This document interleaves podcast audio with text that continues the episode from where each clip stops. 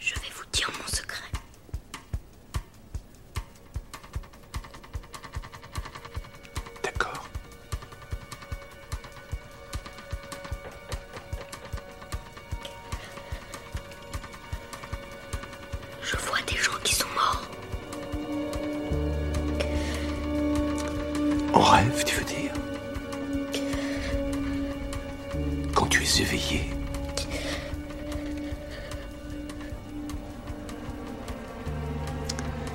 vois des morts dans des tombes, des cercueils.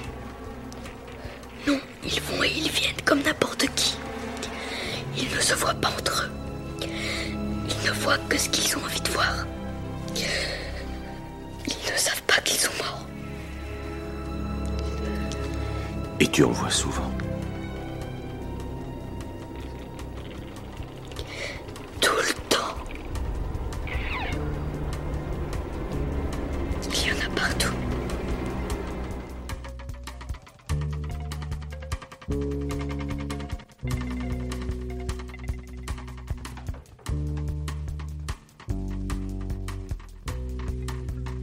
1920, Freud découvre que euh, un être humain est constitué par deux types de pulsions. Il y, a deux, grandes catégories de pulsions, ce qu'il appelle les pulsions de vie et les pulsions de mort. Les pulsions de vie, c'est des pulsions érotiques, c'est des pulsions qui cherchent à s'unir à l'autre et, et finalement à engendrer du vivant. Euh, mais en même temps, euh, l'être vivant est attiré par la mort. Parce que vivre c'est fatigant, vivre c'est c'est une épreuve. Et, et donc il y a chez dans tous les êtres vivants, dit Freud, en même temps qu'il y a une pulsion de vie, il y a une pulsion de mort. C'est quoi la mort? Qu'est-ce que c'est que mourir? On a une euh, vision extrêmement caricaturale de la mort. Déjà, on voit pas les gens mourir. Parce qu'on est un pays en paix, par exemple. Les gens meurent dans, dans les hôpitaux. Ils meurent chez eux, mais on ne voit pas quotidiennement des gens euh, agoniser, mourir. On externalise la mort. Donc qu'est-ce que c'est que la mort? La mort, elle a une représentation, une représentation populaire. Et ben, c'est presque la mort de Marion Cotillard dans, Batman. C'est bien foutu d'elle quand elle l'a l'a joué, mais on a euh, une vision de la mort qui est quelqu'un qui est en vie, élément déclencheur, paf, il est mort. Je vois la mort qui danse sur floor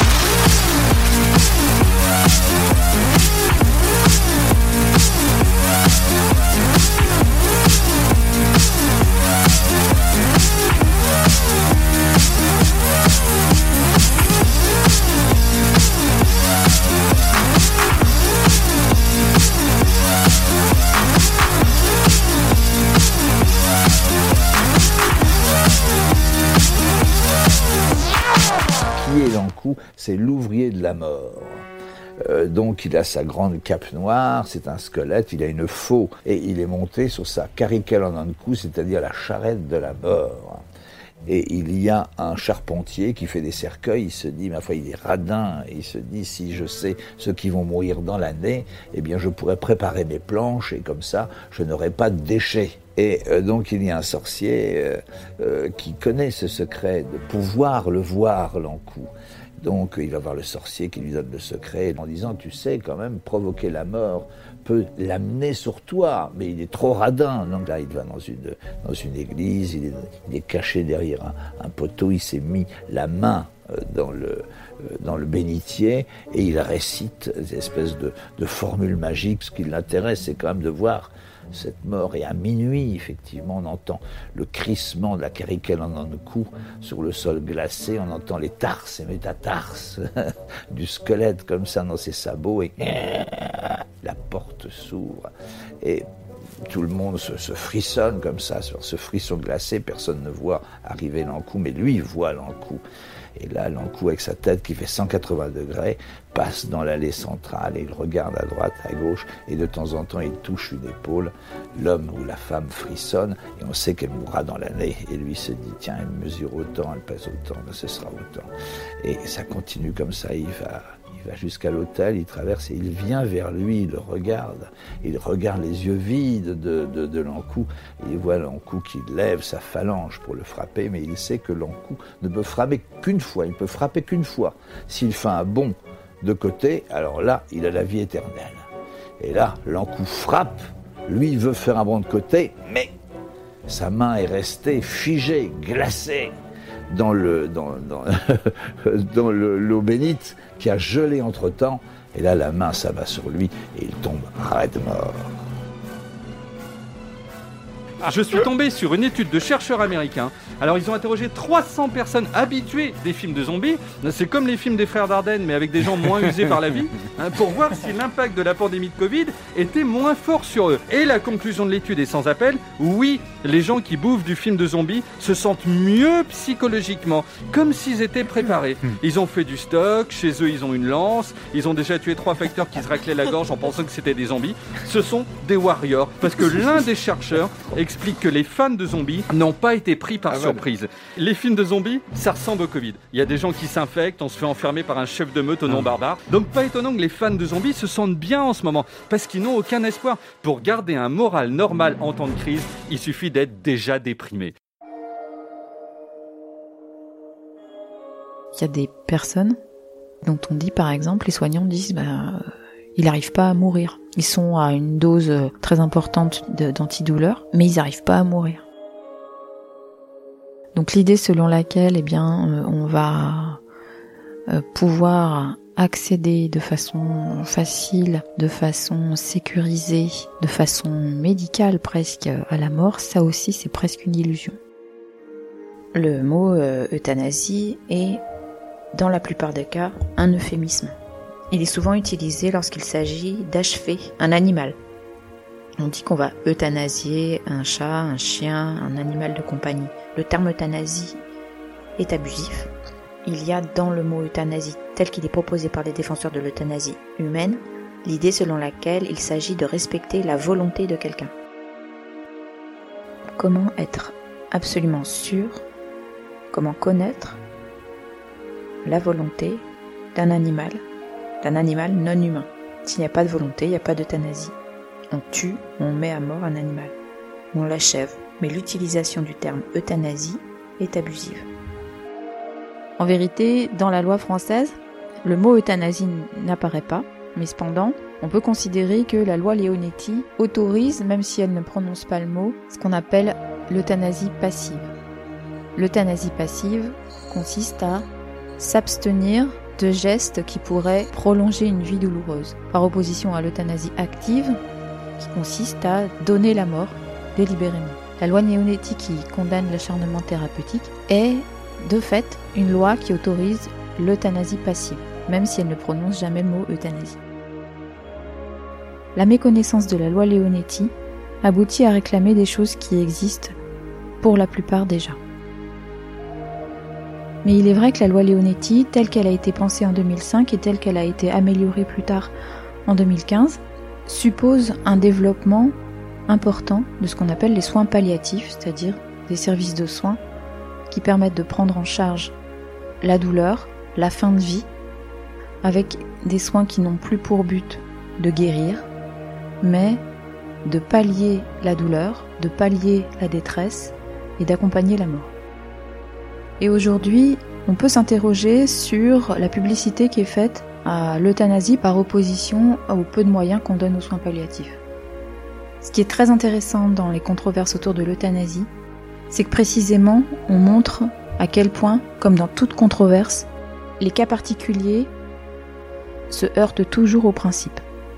Et les cas particuliers sont là précisément pour mettre à l'épreuve les principes. La plupart des personnes euh, qui demandent que l'euthanasie soit autorisée dans le droit français sont à la recherche de ce qu'on appelle le suicide assisté ou le suicide médicalement assisté. Quand on voit le nombre de personnes qui essayent de suicider et qui ratent, pas parce qu'ils ont pas parce qu'ils voulaient pas vraiment mourir, mais tout simplement parce qu'ils se ratent, parce qu'ils se défenestrent euh, et qu'ils ils survivent quand même à leur chute. Se tuer, c'est pas évident. D'où, sans doute, la volonté d'avoir recours à ce qu'on appelle le suicide médicalement assisté pour éviter de, de louper son coup.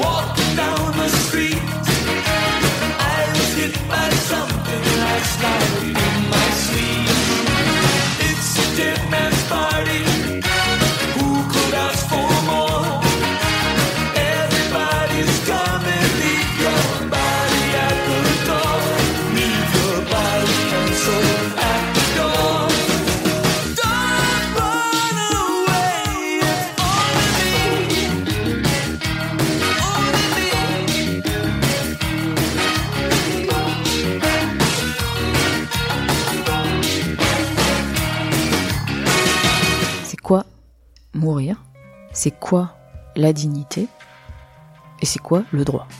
Est-ce qu'on parle d'un droit liberté ou d'un droit créance? Parce que le droit de mourir, il existe. C'est un droit liberté. Vous avez le droit de vous suicider. Ça n'a pas toujours été le cas. Donc vous avez le droit, c'est un droit liberté, vous avez le droit de mourir.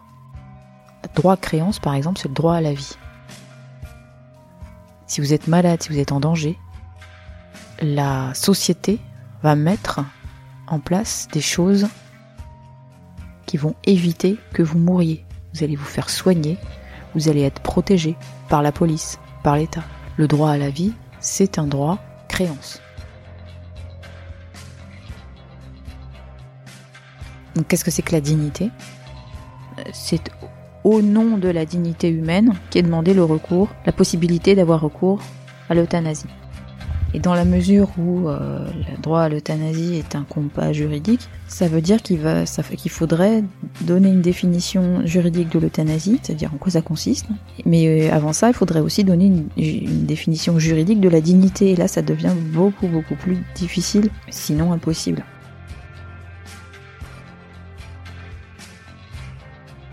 Qu'est-ce que c'est qu'une vie digne? Qu'est-ce que c'est que vivre dignement? Qu'est-ce que c'est que mourir dignement? C'est pas évident. Est-ce que quelqu'un euh, perd sa dignité lorsqu'il perd son autonomie? Est-ce que quelqu'un perd sa dignité lorsqu'il perd sa mobilité? Est-ce que quelqu'un qui a perdu l'usage de la parole devient indigne? Est-ce que quelqu'un qui a perdu l'usage de son raisonnement devient indigne? Est-ce que quelqu'un n'est plus digne euh, lorsqu'il est sur le point de mourir? Est-ce que quelqu'un qui manifeste sa souffrance, qui exprime sa souffrance et surtout sa douleur, cesse d'être digne? Et surtout, qu'est-ce que c'est qu'une mort digne? C'est des vraies questions. Qu'est- C'est quoi la dignité? Et toutes ces questions-là, si on veut véritablement ouvrir un droit à l'euthanasie, avec le sens, c'est-à-dire un droit à l'euthanasie tel qu'il n'existerait pas déjà dans la loi Claes-Leonetti, il faudrait répondre à toutes ces questions-là. Parce que si on veut donner un droit à l'euthanasie, c'est-à-dire à qui va avoir ce droit-là? Le droit à l'euthanasie, ce serait le fait d'ouvrir le droit au suicide assisté pour des personnes malades, pour des personnes aux pathologies incurables et, évidemment pour des personnes qui en font eux-mêmes la demande. Mais dans le cas dans les cas qui toujours se manifestent de personnes qui ne sont plus conscientes, n'ont pas rédigé, ce que permet la loi Leonetti, de directives anticipées, qui n'ont pas parlé à leur entourage de ce qu'ils souhaitent quant à leur fin de vie. Maintenant sur le fait que les cas particuliers se heurtent toujours au principe, et c'est pour ça que ce sont des cas particuliers. La méfiance qu'à titre personnel je peux avoir sur l'ouverture d'un droit à l'euthanasie au-delà de ce que prévoit déjà la loi Claes-Leonetti, je ne l'exprimerai pas face à des gens qui sont en train de vivre par procuration la souffrance de quelqu'un en fin de vie et qui voudraient que soit mis fin plus rapidement à sa souffrance. Si je venais et, que je leur expliquais que euh, légiférer pour autoriser l'euthanasie active est quelque chose de dangereux, ils me diraient Toi, t'es une connasse et tu ferais mieux de fermer ta gueule. Et ils auront raison. Autre chose, vous pouvez rédiger des directives anticipées, vous pouvez euh, prévenir votre médecin, votre médecin traitant, votre personne de confiance, etc., que vous ne souhaitez pas être réanimé. Euh, Vous serez cependant toujours soumis aux circonstances. Si vous êtes pris en charge par une équipe de réanimation, l'équipe de réanimation, elle réanime. Elle n'aura pas nécessairement le temps de savoir si oui ou non vous avez demandé à ne pas être réanimé. Si vous avez rédigé des directives anticipées. Ces questions d'ordre pratique, elles ne peuvent pas être prévues par la loi. Une loi qui arriverait à prévoir tous les cas particuliers, déjà a priori ce serait impossible, mais si ça, ça devenait possible, c'est ce qu'on appelle le totalitarisme. Donc la loi pense le cas général, le juge traite le cas particulier.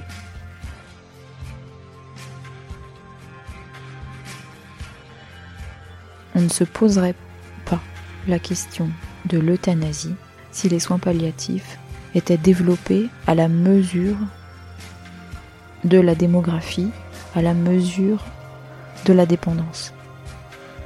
C'est évident. Les soins palliatifs ne sont pas des soins qui rapportent. Alors si on est extrêmement cynique et si on pense uniquement en termes libéraux, il est évident que la valorisation du droit à l'euthanasie est le corrélat de l'économie. Le billet politique avec vous. Bonjour Stéphane Robert. Bonjour Marc. Et ce matin, hommage à Jean Léonetti. Oui, Jean Léonetti, député des Alpes-Maritimes, auteur de la loi qui porte son nom, la loi Léonetti sur le droit des manaldes et l'accompagnement de fin de vie dont on a célébré il y a quelques jours le dixième anniversaire.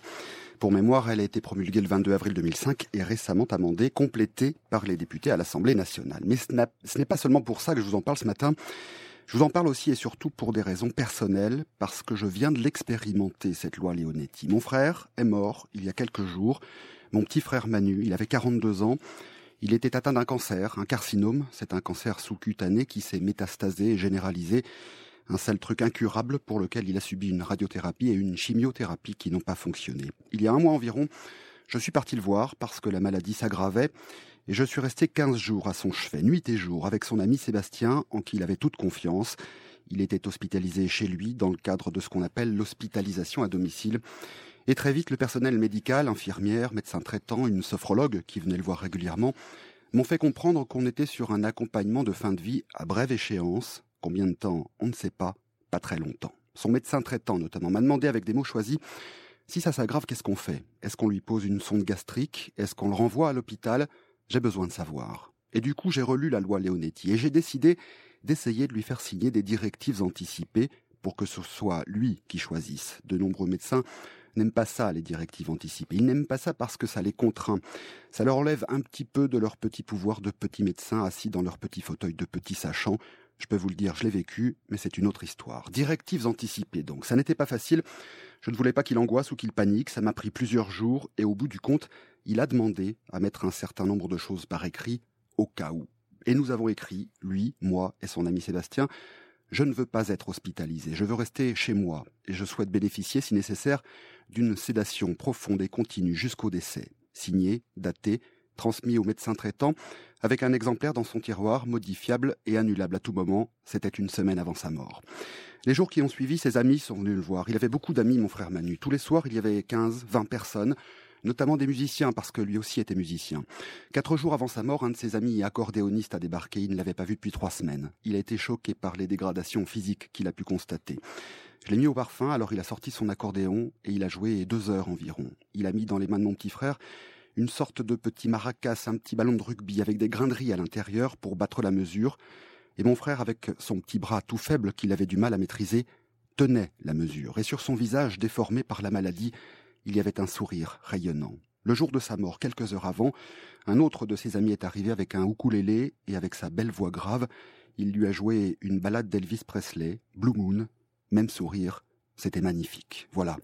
Malgré les larmes, malgré la douleur, c'était magnifique. Moi, mes parents, mon autre frère, ses amis, nous l'avons accompagné jusqu'au bout, chez lui. Et jusqu'aux dernières heures de sa vie, nous avons pu lui donner, et il a pu nous donner quelques instants de pur bonheur. Et au bout du compte, comme il le souhaitait, il a été endormi. En plus de la morphine contre la douleur, on lui a administré un sédatif contre l'angoisse et la panique. Ça n'enlève pas complètement sa douleur, ça n'efface pas notre douleur, mais je peux vous dire que c'était une belle mort, digne, jusqu'au bout. Et ça, c'est grâce à la loi Leonetti, à Monsieur Leonetti. Sa loi est intelligente, altruiste, humaine, sensible, je dirais même délicate. Elle ne règle peut-être pas tout, mais elle nous a, offert l'espace de liberté nécessaire pour l'accompagner dignement. Voilà ce billet un peu particulier ce matin vous est dédié, Monsieur Leonetti. Votre travail de législateur a été bien fait, il est utile, et je vous en remercie.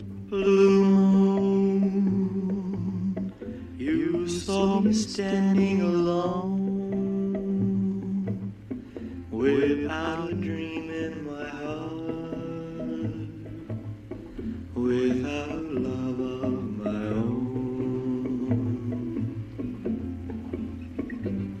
Blue moon,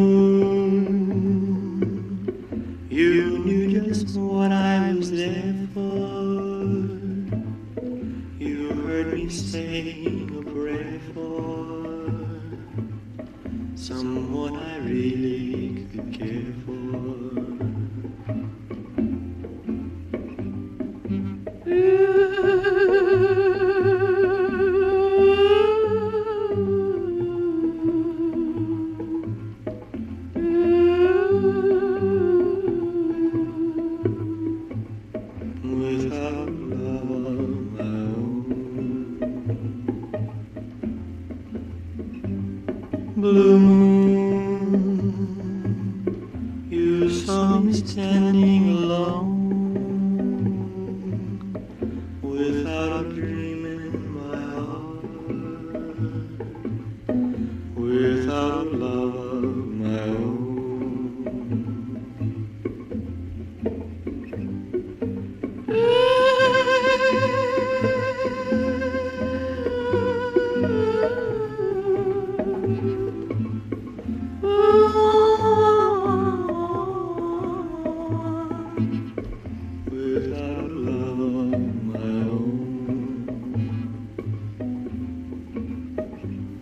Blue